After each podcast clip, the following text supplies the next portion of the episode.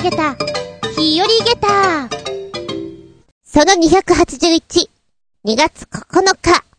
だいぶ遅れてごめんなさい。肉の日。うらうらうら。今日は肉食うぞってなった時、あなたは、やっぱり頭の中に浮かぶのは牛肉ですか？牛はいいよね、うまいよね、うんうん。でもなんか、こう、疲れたな。頑張るぞ。よっしゃっていう時には、なんとなく豚肉かなっていう気がする。んなんか豚肉の方が、いつまでも食べられるような。生姜焼きが好きです。こう、風邪気味なんていう時には、生姜たっぷり乗っけた、生姜焼き？もうなんだかやる気が出ない。でもやる気を出さなきゃ頑張んなきゃスタミナよっていう時には、キムチと一緒にね、食べたいかななんて思いますけど。そう、キムチといえば、うまいよね。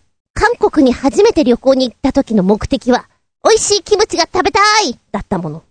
冬ソナーとかじゃなくて。当時は冬ソナがね、流行ってたから。まあもちろん韓国旅行に行った時にね、キムチのお土産持って帰ってきましたけれども、いいよね、あそこはすんごい試食をさせてもらえて幸せだなって思うんだけど、今まで食べたどのキムチよりもうまいキムチをこの前見つけました。しかもラーメン屋さん。味噌ラーメンのお店なんだけれども、このキムチは通常では出してなくて、お弁当もなんかやってるんですよね。で、このお弁当の横にちょっとつけて出してるみたいなんですよ。なんかね、ラーメン食べてて気になったの、このキムチが。で、テイクアウトして、300円だったかな？ちょっとしか買えなくて。ちょ、こ、こんなちょっとなの？みたいな。普通に食べたら、4口ぐらいで終わっちゃいそうな感じ？ちょ、ちょ、ちょっとだね。もうちょっと、くれてもいいよみたいな。でも、今まで食べた中で一番うまかった。味が濃厚。で、辛いだけじゃなくて、あれ最初甘いかなって思わせた中で、後から辛みがしっかりくる濃厚タイプで、最初こう口に入れた時に、辛っていうわけではないんですよ。むしろ甘って思ってしまう、そのキムチが大好きです。今まで食べた中でほんとベストだなと思う。もっと食べたい。でもあのラーメン屋さんに行って300円ずつ出してちょっとずつしか買えないのかと思うとなんか歯がゆいです。で、ちなみに、ベスト3で行くと、どちらも焼肉屋さんで出しているキムチ、お持ち帰りができるやつなんですけども、1個はそこでしか買えない。船橋だったかな？うーん、なかなかうちからは遠いので、キムチ食べたいって言って買いに行く場所ではないかな。そしてもう一つは、旅先で行こうと思っていた焼肉屋さんが行けなかった代わりに行ったお店。なんとなく入ったらそこがうまいキムチを出してくれるっていうお店でしたね。お肉はあんまり覚えてない。でもキムチはうまかった。で、そうそう、キムチもなんか楽天かなんかに出品してんだ、へーなんて思った記憶がある。そこのは美味しかったな。もう星の数ほど、キムチの味って色々あるじゃない。やれ、海鮮が入ってるやつとか、人それぞれの好みもあるだろうしね。なんかそんな中で、ベストに出会うと非常に嬉しいです。疲れた時には豚肉。喉が痛けりゃはい、生姜。元気を出したきゃはい、キムチ。あなたはどっち？ってな感じで、しばしお付き合いくださいませ。お相手は私。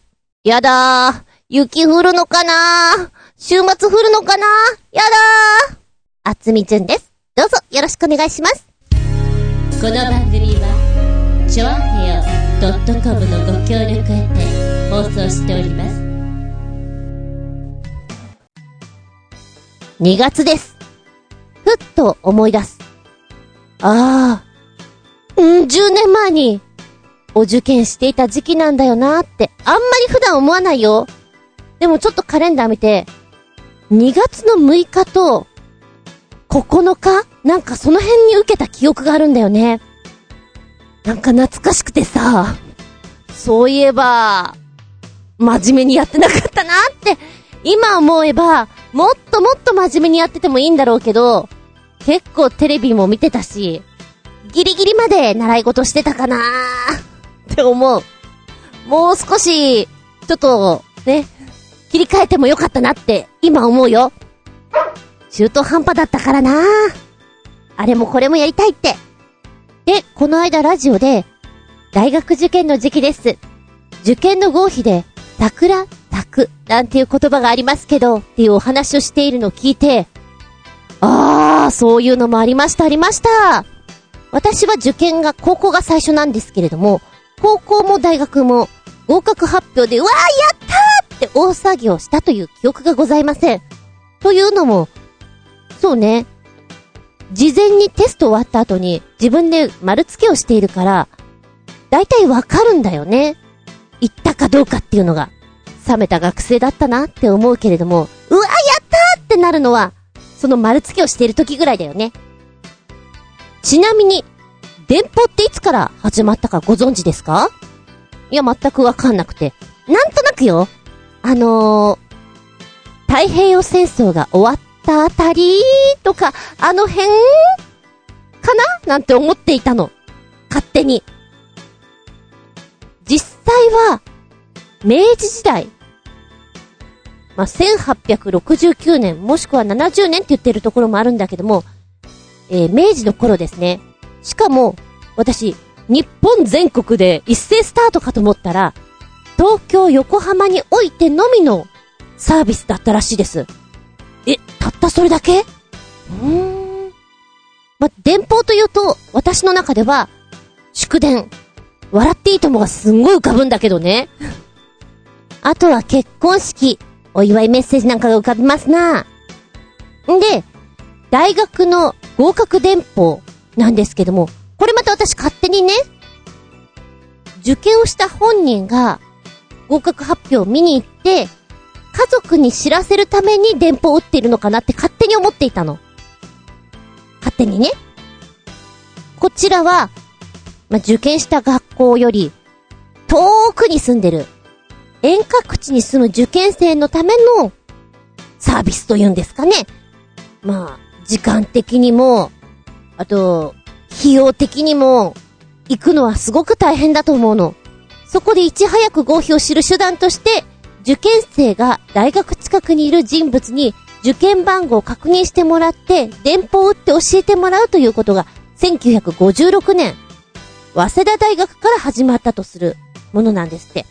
で、合否のこの、合格電報は大学当局が公式で関与していたものではなく、多くはサークルの運営費や遊び、資金稼ぎを目的に組織された電報屋という学生アルバイトが担当していたそうです。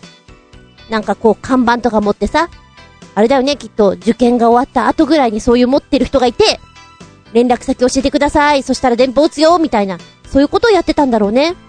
で、早稲田大学で有名なのが、桜咲く。この言葉が、電報を開いた時に書いてあると、合格したよっていうお知らせ。不合格だった場合には、桜散る。もしくは、稲穂散る。あれなんで稲穂って思ったら、早稲田の漢字の中には、稲って入りますよね。早い稲の田んぼ。稲が散っちゃったよっていうことで、桜散るよりも稲穂散る。こちらの言葉がよく使われたと書いてありますね。いや、味わい深いよね。電報が始まった時っていうのは、局員さんが毛筆で、カタカナで、桜咲くとか書いて、それを封筒に入れてくれたそうなんですね。開いた時にそれがあるとやっぱり、わーって思うよね。えー、そこから各大学でも同じようなことをし始めまして、ただ、それぞれに個性があります。大学によって言い方が違う。ぐっとくるものをご紹介。静岡大学。合格は富士山頂制服す。富士山頂制服す。2回読んじゃうよ。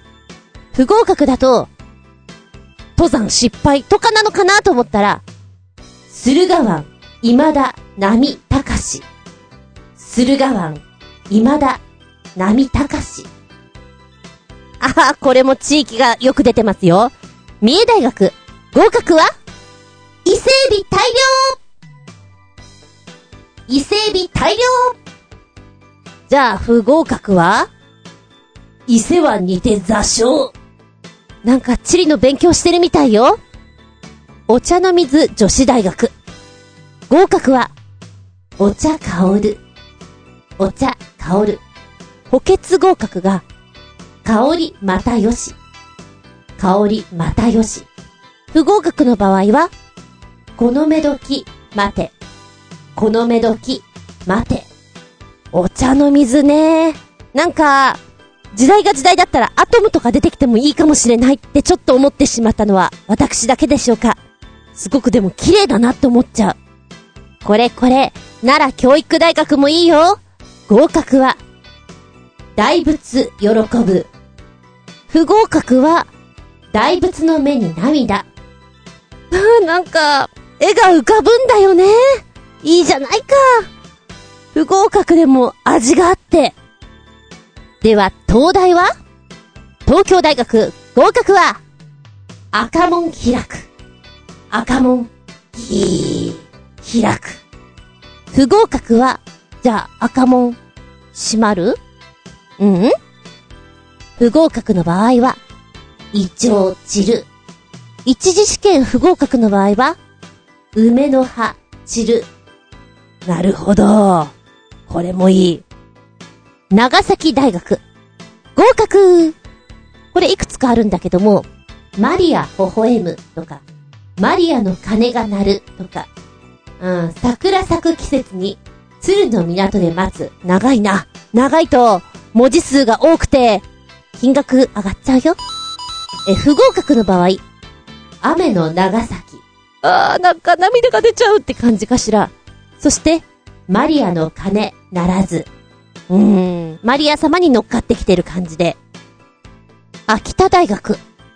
合格まこれがわかりやすいかな。生ハゲ、歓迎する。やったーみたいなね。そして不合格。おばこ、一人寝、秋田。弘前大学、合格道のく、春来たる。道のく、春来たる。不合格。津軽の雪、かし。うわぁ、今頭の中石川さゆりさん出てきたよ。津軽海峡ってあれ出てきたよもう。切ないな雪ふかしとか言われたら。最後に。うわぁ、これ、いいな。大阪大学私学部。合格。入試、生える。この入試生えるって、歯科部だから、歯がね、入試。入試が生えてくるよっていうのと、テストの方の入試。これが生えたよっていうことで入試生える。両方にかけてるっていうところが面白いなと思う。不合格書いてないんだよね、これ。なんて言ったんだろう。気になるわ。でも、今一部ご紹介なんです。これどんだけあったんだろうもしかしてうちの母校にも同じようにあったんだろうかいや、なさそうだな。面白い。これすごくいいなと思う。なんかちょっと、短歌のような、わびさびが込められてるような、その、電報を開いた時の文字、文字数そんなにない中に、いろんなものを含んでいる封筒を開いて、パッと見た時のこの、うわってこう、なんだろう、胸にこうギュってくるような感じがあるんじゃないかなと思って、電報っていいなぁ。毛筆の、この、カタカナのみのやつっていいなぁって今思ってしまいました。いや、すんげえ長々とお話をしておりますけれども、最後に、あ、そっか、今時の電報こんなのあるんだよね。バルーンに入ってるのとか、ぬいぐるみに入ってるのとか、まあそういったものは、そうそう、さっき言ったね、あの、笑っていいともの中とかでも、何度か見かけたことがある。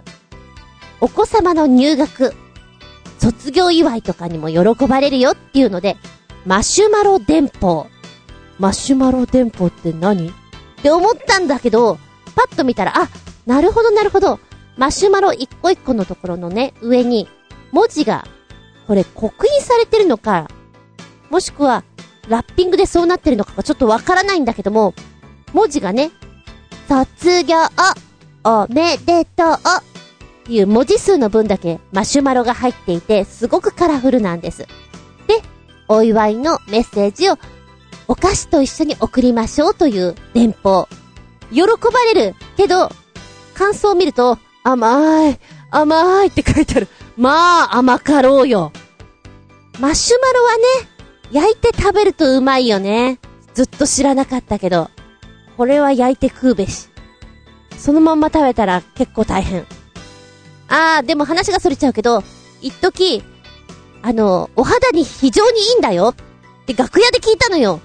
で、隣に座ってた女の子が、その話をしながらマシュマロをすごいもりもり食べてて、私好きじゃないんだけど、お肌にいいんなら食べようかなと思ってちょっと食べたことがある。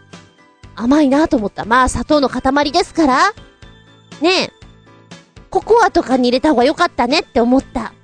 はい、話がそれたよ。え、マシュマロ電報っていうのもあるんだけれども、同じく、え、マシュマロだったらさ、甘いじゃん？おせんべとかあ、クッキーとか？あ、それこそ今バレンタインの時期だからチョコレートとかあってもいいんじゃない？って思ったら、チョコレートはありました。これはチロルチョコさんと一緒にやってるのかな？あの、チロルチョコのサイズの上のところに文字が書かれていて、入学、おめでとう、びっくりマーク、また会おうね、とか、そんなことが書かれてるチョコを箱に入れてくれるというサービスです。まあ私だったら後者の方が嬉しいです。チョコ好きですし、うーん、ぬいぐるみとか、バルーンよりも、お菓子の方が嬉しいな。食べたらなくなっちゃうけど、電報のお話、合否のお話、ちょっとワクワクじゃないですか？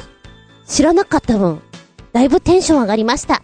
いいな日本の電報、いいな改めて見直しちゃったぞ。てなお話でした。見たら動画、動画、動画。今回は、おすすめ映画のお話。ああ、映画といえば、11日から公開される、スピルバーグのウエストサイドストーリー。これはだいぶ楽しみにしております。今映画館に行くの怖いんだけれども、やはりあの大画面で見たいなと思うのが心境です。ウエストサイドストーリーはですね、元は1961年、古い映画ですよ。原作はシェイクスピアの戯曲、ロミオとジュリエットの現代版として作られています。もう曲がとにかく素晴らしいのですよ。一度は聞いたことある曲なんじゃないかなって思います。これを、これをスピルバーグが、やっちゃったんだっていうのが非常にびっくりたまげったです。すんごい思い入れのある映画でして、中学校に入って演劇部に入りたいんだって思って、演劇部の1回目の、なんつうの、集まりの時にウエストサイドストーリーを見たんだって。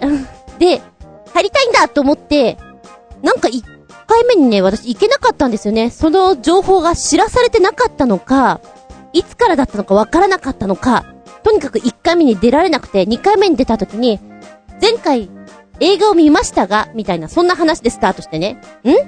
何の話だと思って、後から自分でビデオを借りてみたんですよ。で、その演劇部で、今回じゃあお芝居でやりますのはウエストサイドストーリーをやりますっていうことで、初めて中学校に上がって先輩たちと一緒にお芝居をやる。その時に、うん、役をもらったんですよね。死んじゃう役なんですけど。ああ、お芝居って楽しいなって思った最初です。ものすごい思い入れあります これの現代版。さらにもう一回作っちゃったスピルバーグの作品としてのウエストサイドストーリー。映画は実際の言語でやっている英語バージョンと日本語の吹き替えバージョンと両方ありまして、まあお好みで見ることができるかと思いますけど、声優さんたちもなかなかすごい方出ているので、面白いと思いますよ。あ、ついでにね、昔々、劇団四季でこのウエストサイドストーリーのね、主役、トニーという役を、あ、加賀武史さんやってるって今、ウィキペディア見ながら、おーって思いました。へー、みたいな。ま、非常に、バレンタインとかに合う映画じゃないかなと思うので、もしよかったらご覧あれ。ウエストサイドストーリー。スピルバーグのも見た後に、昔の方の映画も見ていただけたらキャストの違い、演出の違いっていうのが楽しめるんじゃないかなと思いますよ。どちらもいいと思います。ぜひぜひ。で、今日お話ししたかったのはウエストサイドストーリーではないのですが、ここのところ、あ、これすごくよくできてるなーって思って見ております。タイトルは、怪しい彼女です。えー、もともとは、韓国の映画なんですけれども、こうね、アマゾンプライムで何見ようかなと思った時に、日本版の怪しい彼女、多部未華子さんが主人公なんですけれども、あ、なんか、コミカルな感じで面白そうだなと思って、もうほんと、内容とか見ないでそのまま私見ちゃう人なんで、ポチッと押してみたわけなんですけれども、あの、コミカルだけじゃなくて、あ、素敵なシーンがいっぱいあっていいなって思ったわけです。あらすじは、女で一つで娘を育て上げた73歳のおばあちゃん、倍賞光子さんが演じております。瀬山勝。頑固でおせっかいな性格のため、周りからは敬遠されがちです。独特なこのおばちゃんパーマに、口調が下町の、なんかね、喋り方で、毒舌なんですよ。で、勝さんが、ふと入った写真館で、写真を撮ってお店を出ると、20歳の時の若々しい自分の姿に戻ってるわけです。これが、多部未華子さんが演じてるわけなんですけれども、すごく若返ってしまってどうしよう。あ、やりたいことをやればいいんだ。昔は、いろいろ我慢しなきゃいけなかったから、楽しいことが何もなかった。じゃあ、それを今やるんだっていうことで人生を取り戻そうとするわけなんですね。で、のど自慢で歌ったら、たまたま通りがかったというか、いた、大物プロデューサーが気に入ってしまって、君、デビューしないかみたいな話になるわけです。で、ドタバタコメディ感もあるんですけども、その背景に、この勝さんのね、家族、娘さんがいて、お孫さんがいて、みんなやりたいことがバラバラでうまくいかなくて、こう、ぐちゃっとなってしまったところに、おばあちゃんが飛び出てってしまって家出しちゃって、っていう流れの中に話が混ざってくるわけなんですね。で、お孫ちゃんがさ、若返ったおばあちゃん、カツを見て、一緒にバンドやろうっていう話に持ってっちゃって、あれあれどうなっちゃうのかなっていう面白さが本当にあります。なんだろうな、見た後にほっこり温まる、そんな作品なんですね。で、私これ、あ、お芝居でやってみたいな、いいなと思ったんです。で、元々を調べると、韓国の映画、これがベースなんだっていうことを知って、韓国バージョンも見たんですよ。大元の。韓国バージョンはさらに良くてですね、このおばあちゃん役が、あのー、倍賞光子さんってお綺麗じゃないですか。毒を吐いていても、なんか嘘くさくなっちゃうんですよね。いるかもしんないけど、そうかなみたいな。でも、韓国バージョンの、この70歳のお、お、マルスンというおばあちゃん。いる？この人はいるわっていう感じなんです。で、設定は全く、あの、流れを崩さないようにやっていたから、ああ、なるほどなるほど、ここではこういう風にやってくるんだっていうのも楽しめましたし、お国柄もあって非常に面白く見ることができます。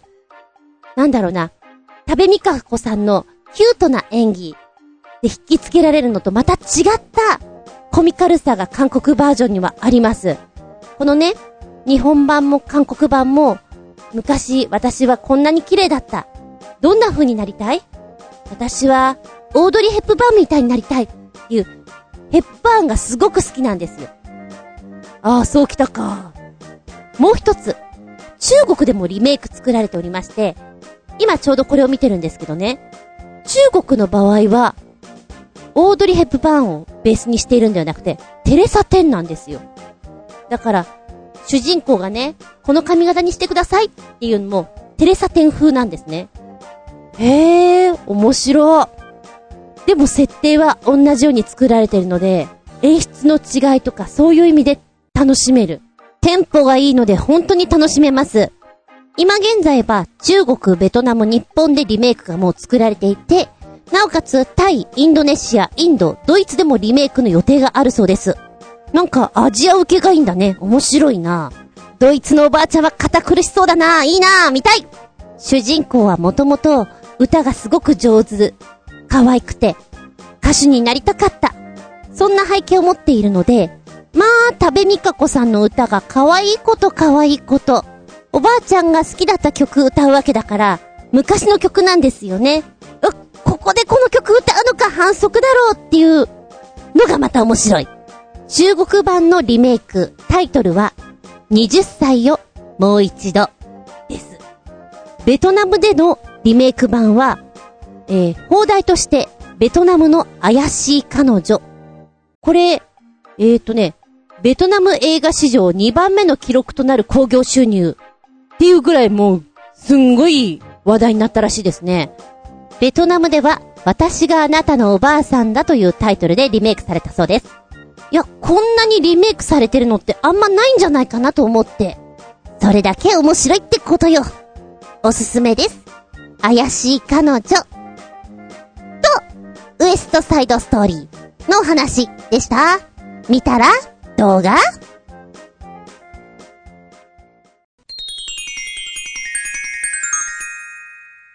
シシピン？アウトタイムテーマは、犬。ワン、ワン、ワン、ワン。お犬様というと、皆さんの暮らしの中で、割と、密接な関係にあるんじゃないかなと思います。憧れはやっぱり、お散歩だよね。ワンコとのお散歩。あれ楽しそうだよね。いや、うちもいたよ。ワンコ。でもなんかお散歩してるって感じじゃなかったんだよな。引っ張られてるって感じだったんだよな。そうじゃなく、お散歩したいな。私が生まれる前には、えー、マルチーズとかが3匹ぐらいいたっっていうのは写真で見るんだよね。だから、うちの親父殿は犬派です。私は猫派なんだけれども、中学校の時に子犬生まれたよって言って、もらってきてくれたんですよ。名前がジャイブ。ジャイブ？最初に浮かんだのはコーヒーのジャイブ。なんでジャイブ？って思ったんだけど、うちの親父さんはダンスをやってまして、ダンスの種目、チャチャチャ、パソドブレ、ワルツ、タンゴ、ジャイブってこう、種目の中の一つなんですよ。で、A から始まって、生まれた順に ABCD ってこう、その名前で付けたんだって。でジャイブは J なんですよね。ああ、そ、そういう感じで名前ついてんだ。全部ダンス関係なんだ。面白いなと思った。シーズーというワンコで、あのー、毛がずーっとずーっと長くなっちゃう。犬っぽいっていうか、ちょっとね、タヌキっぽいというか、ずんぐりした子でした。ま、にゃんこもそうなんだけども、ワンコさんは本当に、その時代その時代の人気の犬種っていうのがありますよね。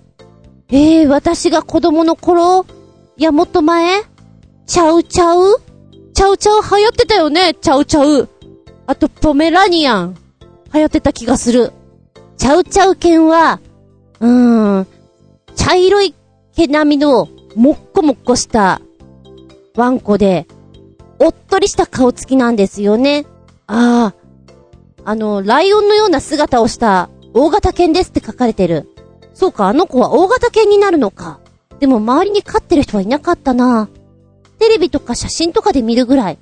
今はもう全くチャウチャウの絵を見ることがなくなってしまったので、今ネットでね、チャウチャウ見ていたら、チャウチャウって何ですか？っていうのが上がっていて、わかんないんだと思って。で、大阪弁の、チャウチャウチャウって何？意味がわからないっていうのも上がってた。これはな、私関西人じゃないからさ、あの、うまく喋れないんだけども、絶対的にこれ子供好きなネタ。関西弁を象徴する言葉で、チャウチャウを使った有名な例文。A、あれ、チャウチャウちゃう ?B、チャウチャウちゃうんちゃう ?A、いや、チャウチャウやで。B、チャウチャウちゃうやろ。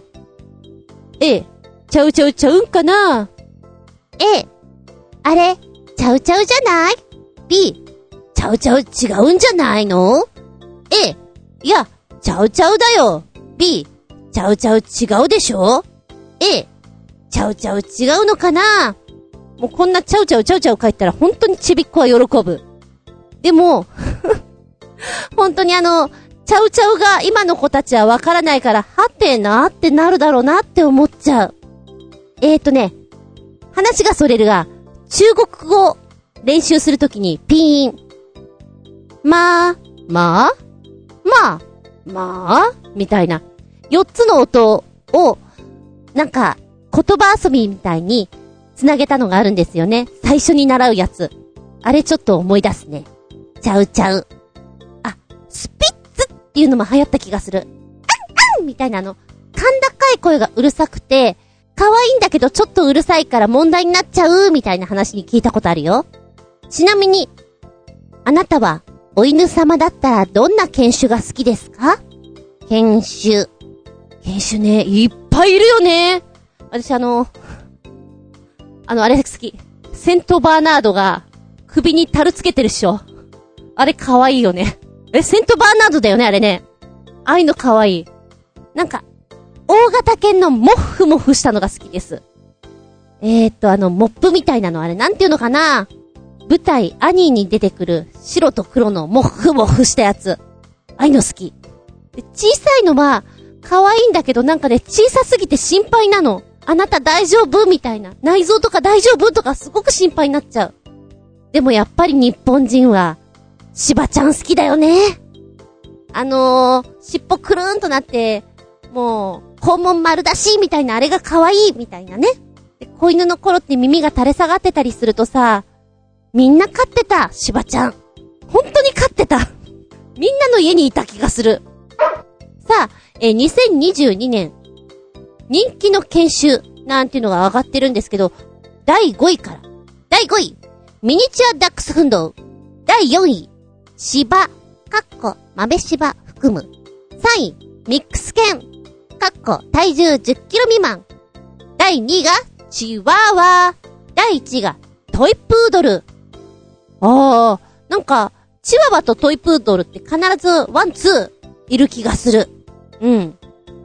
いや、今はね、見ることないんだけど、都内にいて、そう、それこそ、青山とか、ああ、ちょっとおしゃれエリア代官山とか？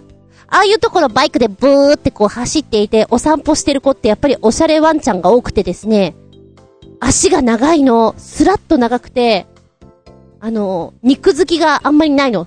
もうほんと細身で。でも毛が長くて、貴族っていう感じのワンコがいるんです。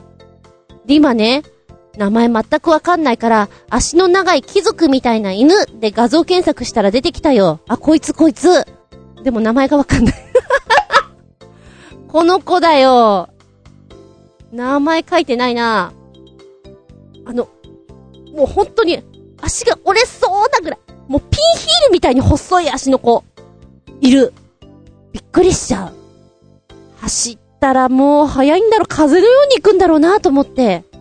もう、ドッグフードじゃなくて、生肉を食べていただきたいぐらいの勢いです。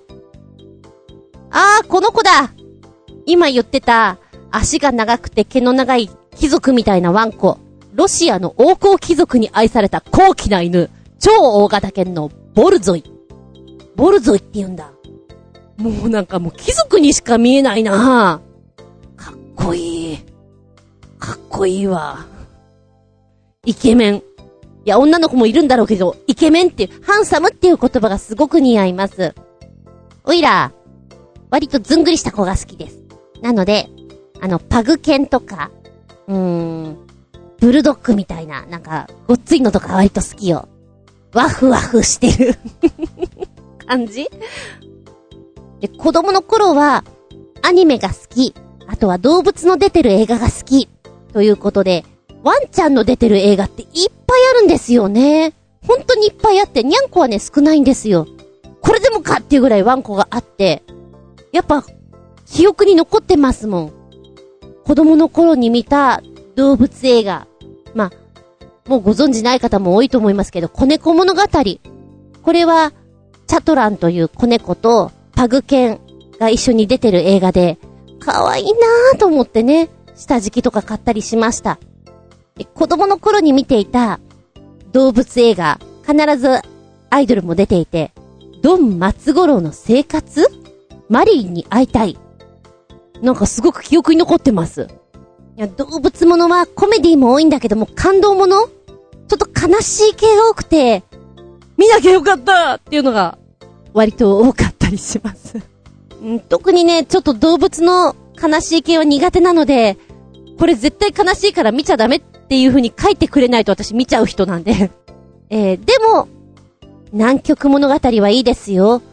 実際にあったお話、太郎と次郎、いや、本当はもっとすごかったんじゃないかな。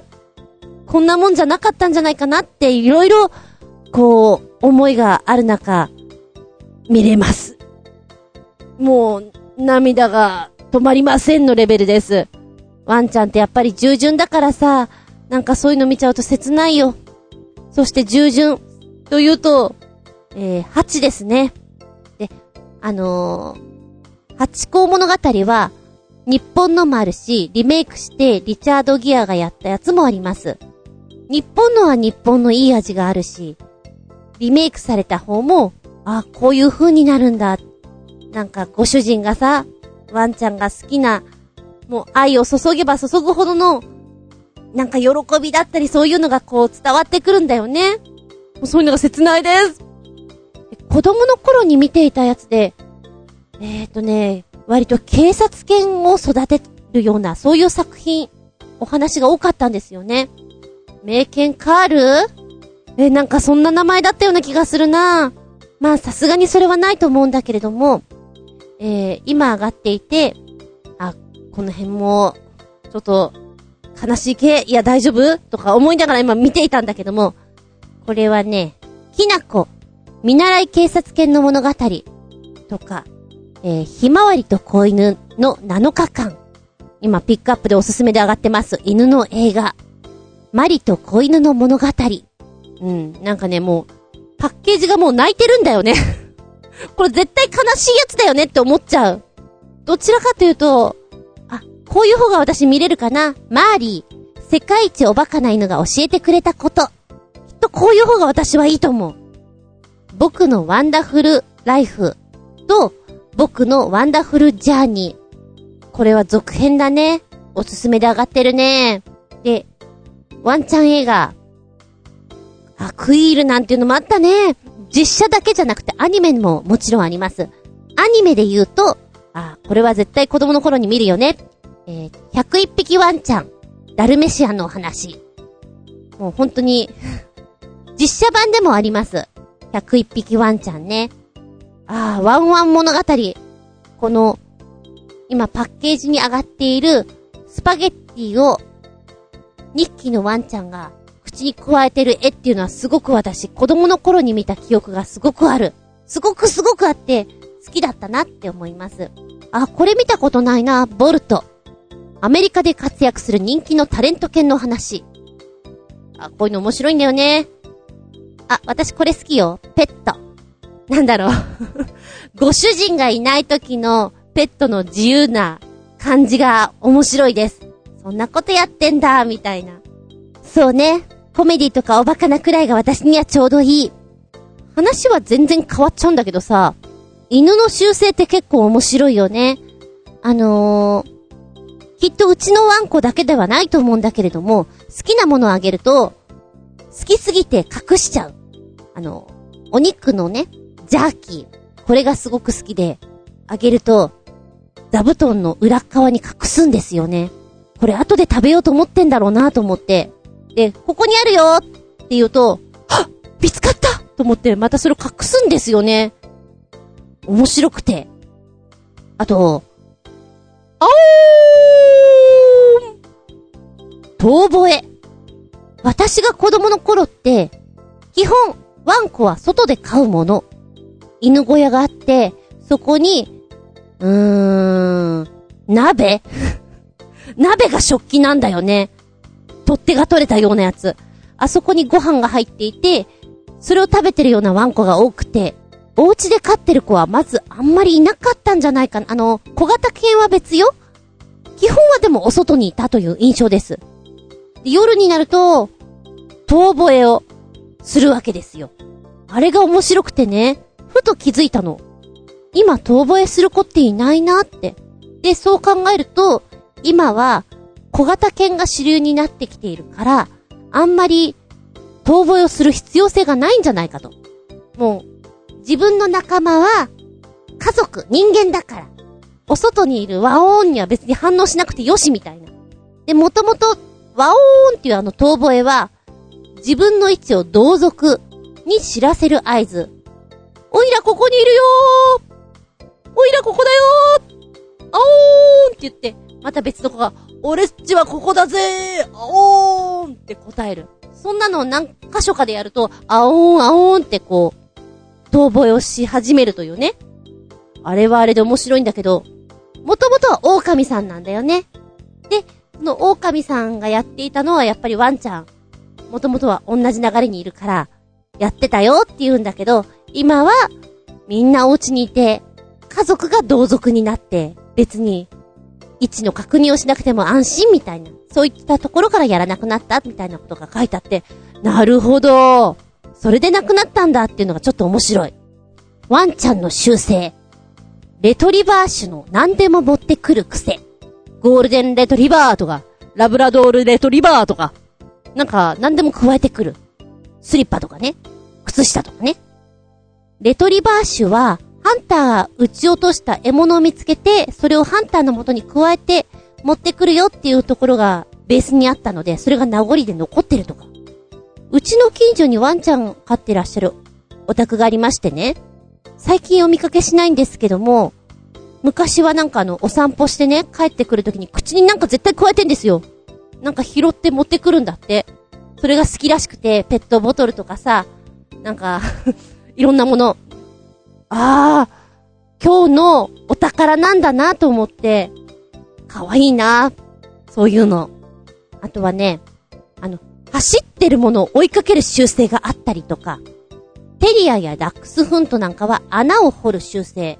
ちょっとあの、足の短い子たちだよね。ネズミとかモグラとか地中にいる動物を仕留める子たちだったので、やっぱりそれが名残にあって穴を一生懸命に掘るという癖があるとか。あー、うちの飼っていたジャイブくんはですね、私がリコーダーをお家で吹くと、ソプラノリコーダーだったかな？吹くと、一緒に、おーおーってこう、歌を歌うように、遠吠えじゃないんだけど、あの、声を出していたのがすごく面白くてね。今だったら絶対動画撮ってるよね。昔面白くてカセットテープに撮っていたけど、カセットテープなんでもうさすがにないと思う。あれは面白かった。こんな声出すんだと思って。で、あの、ソプラノリコーダーのピーっていう高音？高い音に反応して、こういう音が出るのかなと思って、ピアノの高音出すと、そうでもないんだよね。だからやっぱりこのリコーダーの音がいいのかなとかさ。なんか、ついつい修正で、なんか泣きたいわけじゃないんだけど、一緒に泣いちゃうの、止められないの、っていう、そういうのがあるのかなって思うとすごく面白かったです。そうだな。ワンちゃんは、一緒にお出かけすることができるじゃない？お散歩ほんと羨ましいなと思うんだけれども、中でもいいなって思うのは、旅行に一緒に行ってる姿を見ると、ああ、楽しそうだなって思う。ああ、だけど知ってる？ワンちゃんも、車酔いするんだよ 知らなくてさ、ああ、そういうもんなんだと思って。まあ生き物だからね。にゃんこもワンコも、きっとうさぎさんとかもそうだと思う。あの、車酔いするんだと思う。でもこう、ペンションとかに連れてってる姿がなんか楽しそうでさ、高原とかに一緒にワフワフしてると楽しそうでさ、って思うよ。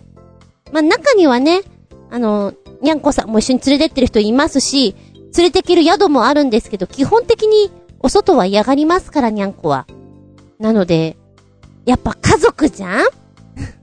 ワンコもにゃんこも、うさぎさんも、家族だから一緒に行きたいじゃん？っていうのがあるんじゃないかなと思うけれどね。ワンちゃんはそれを叶えることができるのがすごくいいなって思う。うん。そうだね。あの しんどそうだなと思ったんだけど、ああ、運動になるから非常に、これはいい選択なんだなって思うのがやっぱり、ちょっと、おっきい、大型犬を飼ってらっしゃる高齢の方だよね。なんかすごくすごく歩かなきゃいけないから、いい運動になるのって言ってた。どのぐらい歩いてんのか知らないよでも相当なんだと思う。多分私歩かないから普段、さあ、散歩に行こうって言って連れてかれたら非常に、もう帰ろう、帰ろうってなっちゃうと思う。ああ、うちで飼ってたジャイブくんは、途中でもう歩きたくなくなると、もふって動かなくなります。きっと他の子もそうなんでしょう。もう動かんってなる。あれが面白くてね。小型犬なんか割と多いらしいよね。動けなくなっちゃって、最終的にはあの、飼い主さんが抱っこして、連れて帰るっていう その姿よく見ますもん。これどっちがお散歩してんだいって思うんだけど。まあでもよく考えたらさ、あんだけちっちゃい体で、そんなに動くの大変だよね。って納得はできる。ああ、犬が主人公の漫画とかもあったよね。今、メイケンジョリーとか浮かんじゃったんだけれども、あの、ラッシーとか浮かんじゃったんだけども、な、なんだ、銀河とかいうやつあったよな。なんか歴史とかをいろいろ遡ると、猫が好きだった、こう、昔の人の書？とかは出てきてるわけだから、きっと、ワンコが好きなお殿様とかもいっぱいいたんだろうなって。ああ、そうそう、いたよね。犬将軍、徳川綱吉さんとか思いながら。昔の文献とか見るとね、あ、ほんと好きなんだねっていうのが伝わってきて、それもほろほろ面白いです。突然ですが、犬将軍として有名な徳川五代将軍綱吉さんの発した生類哀るみの霊。犬好きな気持ちはわかりますけど、中にはどんどんエスカレートしていったものもあったようです。次のうち、生類哀れみの霊、あ、生類哀れみの霊で課せられた中で当てはめられなかったものはどれでしょうか ?1 番。野良犬が近寄ってきたら、飼うべし、飼うべし、飼うべし。2番。命をとして、犬を守るべし。守る守るんだ !3 番。犬背を貸した。払え払え払えさあ、生類哀れみの例に当てはまらないのは、噛んでんな、当てはまらないのは、1番 ?2 番 ?3 番どれだと思う？チクタクチクタクチクタクチクタク。ヒントは、生類哀れみの例とは、命を憐れむ気持ちを持ってほしいという綱吉公の思いから生まれた法令です。とすると？とするとどれだ？あ、チクタクチクタクチクタクチクタク。正解は、2番。命を落として犬を守るべし。命を落としてとは言わないまでも、法令に背く者は切腹を命じられることもあったというもの。なかなか厳しい状況もあったようで、まあ、ね。皆さんどう思っていたのかな？やりすぎだよ、おいって思ってたんだろうな、とは、ちょっとだけ思っちゃいますよね。常吉さん。少し、いや、ほんの少し、北斗の剣のあるシーンを思い出します。綱吉さんの、この感じがね。うん。まあ、これはわかる人だけわかってもらえたらいいかな。ふふっと笑ってください。ってな感じで、本日は、犬のお話をしてみました。お手おかわりよーしよしよしよしよしよし。この番組は、ちょあへよ .com のご協力へて放送しております。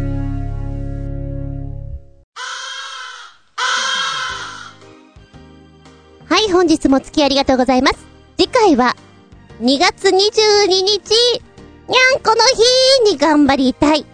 下駄282でお聞きいただけたらと思います。テーマは、ねんねんころり寝ている時のお話です。例えば、お気に入りのお布団とか、例えば、寝ている時の寝相とか、例えば、寝ている時の格好とか、そんなお話。ねんねんころり今のお母さん方って子守歌って歌ったりするのかしらすると、あれっすかねもうちょっとこう、今風な曲だったりするんすかねビートの効いた感じだったりするんすかねで、ちょっと疑問に思ってみました。子守歌。なんか海外のね、映画とかのワンシーンでは、お母さんが口ずさむ、こう、英語の歌の子守歌っていうのがあったりしますけど、今、今ってどうかな？昭和初期とかだったらありそうな気がするけど、どうかな？ってちょっと思ってみた。はい。テーマは年々コロリですよ。お便りは長編ホームページ、お便りホームから入っていただきますか、もしくは私のブログズンコの独り言の方にメールフォーム用意してございます。こちらご利用くださいませ。でなければ直接のメールアドレス、全部小文字で、geta アンダーバー zun アットマーク yahoo.co.jp geta アンダーバー zun アットマーク yahoo.co.jp こちらまでご利用くださいませ。んじゃば、次回は2月22日頑張ってあげたいと思います。日付が変わるその頃に、が変わったその後に、お届けできたらなと思います。ひばりやす。ここまでのお相手は私。なあ、明日のお弁当どうしようかな悩ましいあつみじゅんでした。見舞い、聞く舞い、話す舞い。ずんこの話も、もう、おしまいバイバイキー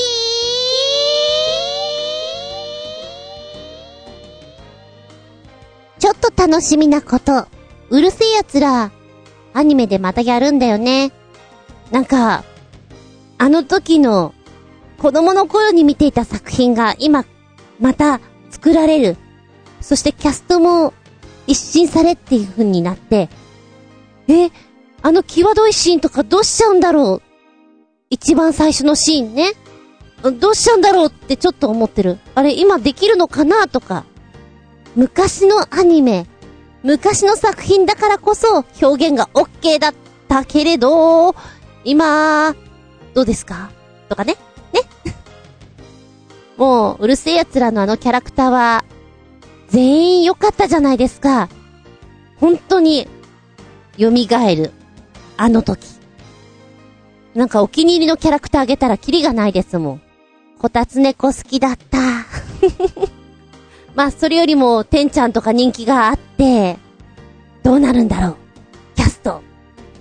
キャスト。なんか知んないけど、二重人格のランちゃんがすっごく好きでした。あのブリブリっとしたのとね。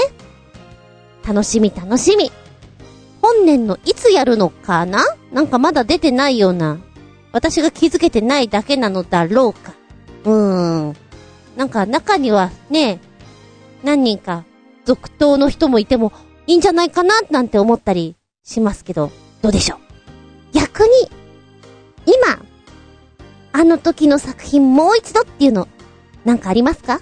ちょいちょいやってるけどね。なんか、あ、作っちゃったんだ、みたいな。あ、それを言ったらスラムダンクもか。まだ、あんまり情報出てないですもんね、どうなるのか。っていうことは、アニメ途中で見なくなっちゃったから、ちゃんと見直した方がいいのかな？なんて思ったりね。あなたは何かもう一度作ってほしいものありますか？どうですか？